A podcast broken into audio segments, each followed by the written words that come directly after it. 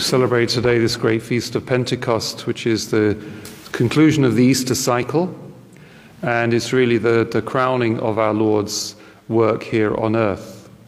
Uh, we recall just last Sunday how he ascended into heaven uh, at the conclusion of his earthly mission here, but he promised he would not leave us orphans, that the Father would send the Holy Spirit to be with us. And so he did. And 10 days after his ascension, 50 days after his resurrection, the Holy Spirit descended on this day of Pentecost. That, that, the word pente, Greek word meaning 50. And it was a Jewish feast. After the uh, people had, um, the, the people of Israel had been led out of captivity in Egypt, you recall how the angel passed over those houses which uh, that the, the, the lintels of which had been daubed with the blood of the Lamb, so that the people of Israel could pass through the Red Sea, which parted for them, and they could, be, could begin their journey in, uh, towards the, the promised land. So there was that Passover, and those houses that had the blood of the Lamb on their doorposts were spared death. The ones without the, the blood, the firstborn of those households were slain. And it's 50 days after that Passover that Moses ascended to Mount Sinai to receive the commandments, the words, the ten words, the Decalogue, inscribed in stone, amid great phenomena of thunder and lightning, and fear as well. Uh, the people were warned do not approach the mountain.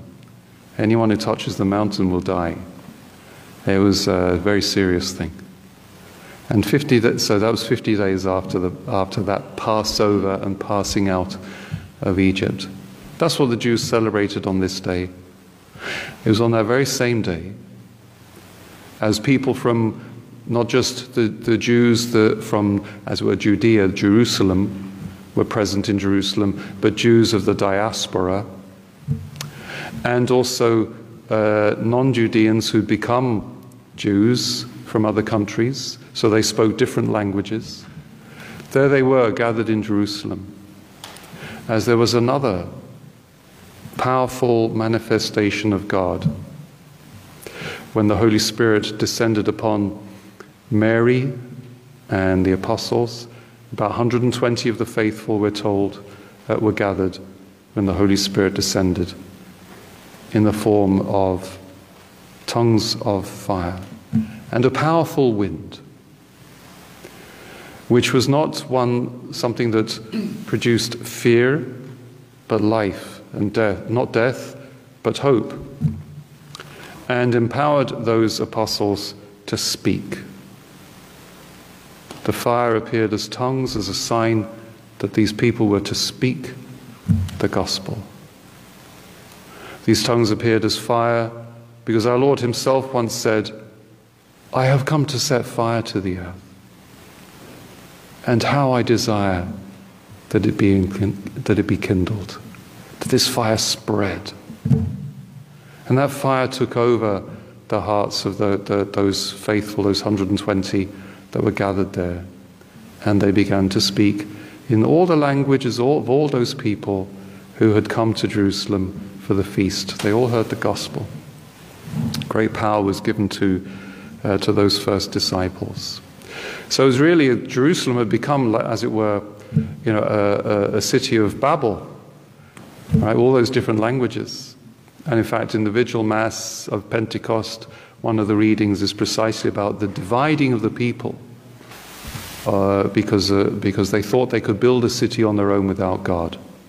And so God divided them in their languages to frustrate their aim of building this city without God. But now, all those people are united, even though they speak different languages, the gospel is now spoken in those different languages. And the, the law of the Lord is now not written on tablets of stone, but in the hearts of the people, so that they know that law, they love that law, they keep that law, and they communicate it to others as a liberating law, a law of freedom. That fire of the Holy Spirit enabled, gave them strength and courage to face persecution as well. All of the apostles died shedding their blood as martyrs, apart from St. John, who experienced his own kind of martyrdom, being exiled on the island of Patmos, as we read in his beautiful work of the book of the Apocalypse or, or, or Revelation. But many of the others would have died as martyrs. But they were strengthened to spread the gospel to those different countries. Maybe they were given the tongues, the language of the countries that they were, they were, to, be, they were to be sent. And in the, in the collect of today's Mass, we prayed that we might be filled with that grace with which, though the apostles and the early church was filled on that day of Pentecost. In, in the power of that Holy Spirit that was poured out upon them, St. Peter preached, and 3,000 were baptized on that day of Pentecost. 3,000 were won for the faith. This Peter, who, the, who, who was a weak man and, you know, promised so much and disappointed so much, was now strengthened and won 3,000 disciples for Christ on that day, and more the next day, and so continued. That's what the Holy Spirit can do for us if we really allow ourselves to be open to Him. He, he is active. All we need is to allow Him to be active in our hearts. The Holy Spirit continues to be active in the church today. It is by the power of the Holy Spirit that we are able to gather here today, that we are able to celebrate the Holy Mass, that there is a priest who has power to offer the sacrifice of the Holy Eucharist. So that you, me, all of us can be nourished with the body and blood of Christ. This would not be possible if the Holy Spirit were not active in the church today. And I want to speak a little bit about the work of the Holy Spirit, particularly in the sacraments of the church. It is through the Holy Spirit that all these sacraments, as it were, work and have their effectiveness. They operate in a way which the church calls, using a Latin phrase, ex opere operato. That means from the mere fact of the work being done. Know, if I, or indeed you, or anyone, pours water over uh, someone, either an infant or someone else desirous of baptism, and you or I say these words as we do so I baptize you in the name of the Father and of the Son and of the Holy Spirit, as long as that person, we're not doing against that person's will. That person becomes a child of God. That person is marked forever with the seal of baptism that cannot be undone. That person's sins are forgiven. That person becomes a member of the church merely by doing what we have to do. Is it, is it something of, of, of us that we have? No, it's, it's a power given to us by the Holy Spirit that enables that to happen. The next sacrament of initiation is the sacrament of confirmation, an outpouring of the Holy Spirit through the imposition of hands and the anointing with sacred chrism. Three of our young people were so anointed last Wednesday in uh, St. Mark's in Eugene at the hands of Archbishop Sample, along with um, uh, 24 others there. Uh, and they're here today. See Genesis there. The back. Do you want to stand up, Genesis? I know you, you hate being embarrassed. I know you're very shy, right? There's Genesis there. And we have Michelle. And uh, I've gone blank. Emily, of course. I always mix them up. Stand up just so, just so people can acknowledge you, all right? Emily and Michelle and Genesis at the back. All right, so they were newly anointed and they were very happy. I could smell the chrism from them afterwards, you know. All right, thank you. But less than the chrism, what's more important is that we detect the, the sweet odor of Christ from you, all right, through your, through your behavior, through the way you uh, com, uh, comport yourself, that you bear witness Okay, be seated. But you see, they have been empowered now. They're no longer children in the church. They've been empowered to bear witness to Christ. They've been sent on mission. They've heard anew the command of the Lord go and teach all nations and baptize them in the name of the Father and of the Son and of the Holy Spirit.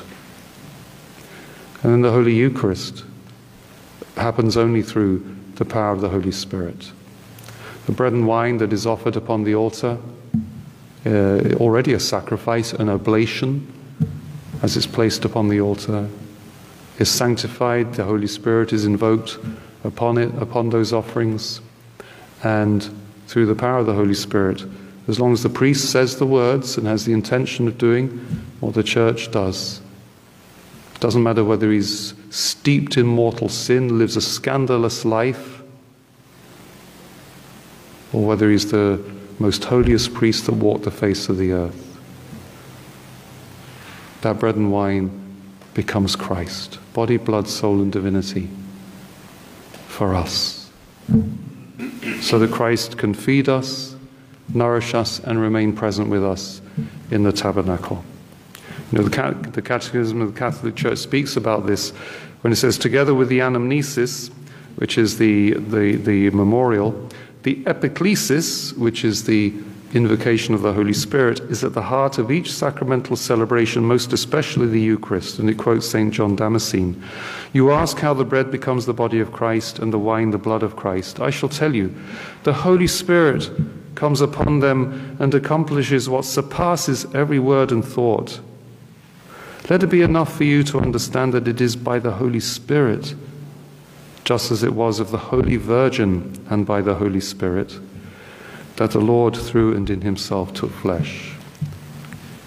As the Lord took flesh in the womb of the Virgin Mary by the power of the Holy Spirit, so he takes upon himself the appearances of bread and wine. Yet it's him. The substance is no longer of bread and wine, it's Christ himself. The Catechism goes on the Holy Spirit's transforming power in the liturgy hastens the coming of the kingdom and the consummation of the mystery of salvation. While we wait in hope, He causes us really to anticipate the fullness of communion with the Holy Trinity, the mystery that we will celebrate next week, and into whose communion we are, we are drawn into that communion of the Holy, communion of the Holy Trinity. Sent by the Father who hears the epiclesis of the church, in other words, the invocation of the Holy Spirit, the calling down of the Holy Spirit. The Spirit gives life to those who accept Him and is even now the guarantee of their inheritance. To those who accept the Holy Spirit are given life. We're guaranteed the inheritance of the kingdom of God. St. Paul. Paul listed the qualities of those who do not inherit the kingdom of God and the qualities of those who do inherit the kingdom of God. In other words, those who live uh, in the Spirit. After the sacraments of initiation, we have the sacraments of healing, the sacraments of reconciliation or confession, which our Lord spoke about in the gospel today. This gospel was read on the Sunday after Easter, and we conclude our Easter cycle by reading it again. On the very day that our Lord rose from the dead, he could not wait 50 days for the church to be given this gift of the forgiveness of sins. He wanted the church to have it immediately. He breathed upon them, said, Receive the Holy Spirit. For those whose sins you forgive, they are forgiven. For those whose sins you retain, they are retained. Notice the two possibilities forgiveness or, or not. Absolution can be withheld. The priest in confession has that responsibility to act as judge, but also to act as, as physician, uh, a spiritual physician. But the sacrament is there for us. And uh, in the words of absolution, the priest remi- reminds us when we receive the, the, absolution that the, the God has sent the Holy Spirit among us. Why? For the forgiveness of sins. That's the principal mission that the Holy Spirit has for the forgiveness of sins. And then may God give you pardon and peace. The two go together. Dear brothers and sisters, this is an essential sacrament as you probably got tired of me preaching from this pulpit. this is an essential sacrament. If you do not use it, you cannot be a saint. If you refuse to use it, you are guilty of the sin of presumption. That you think God can forgive you your sins when He is on the, the very day of His resurrection, He said, He gave power to the apostles and their successors to forgive or not forgive. You have to use this sacrament. And you may not come here, go to other churches if you don't want to come to this ogre who himself goes to confession. Try, try to go every week. Because I can make excuses for myself. I can justify myself. I can say, well, it's not a big sin.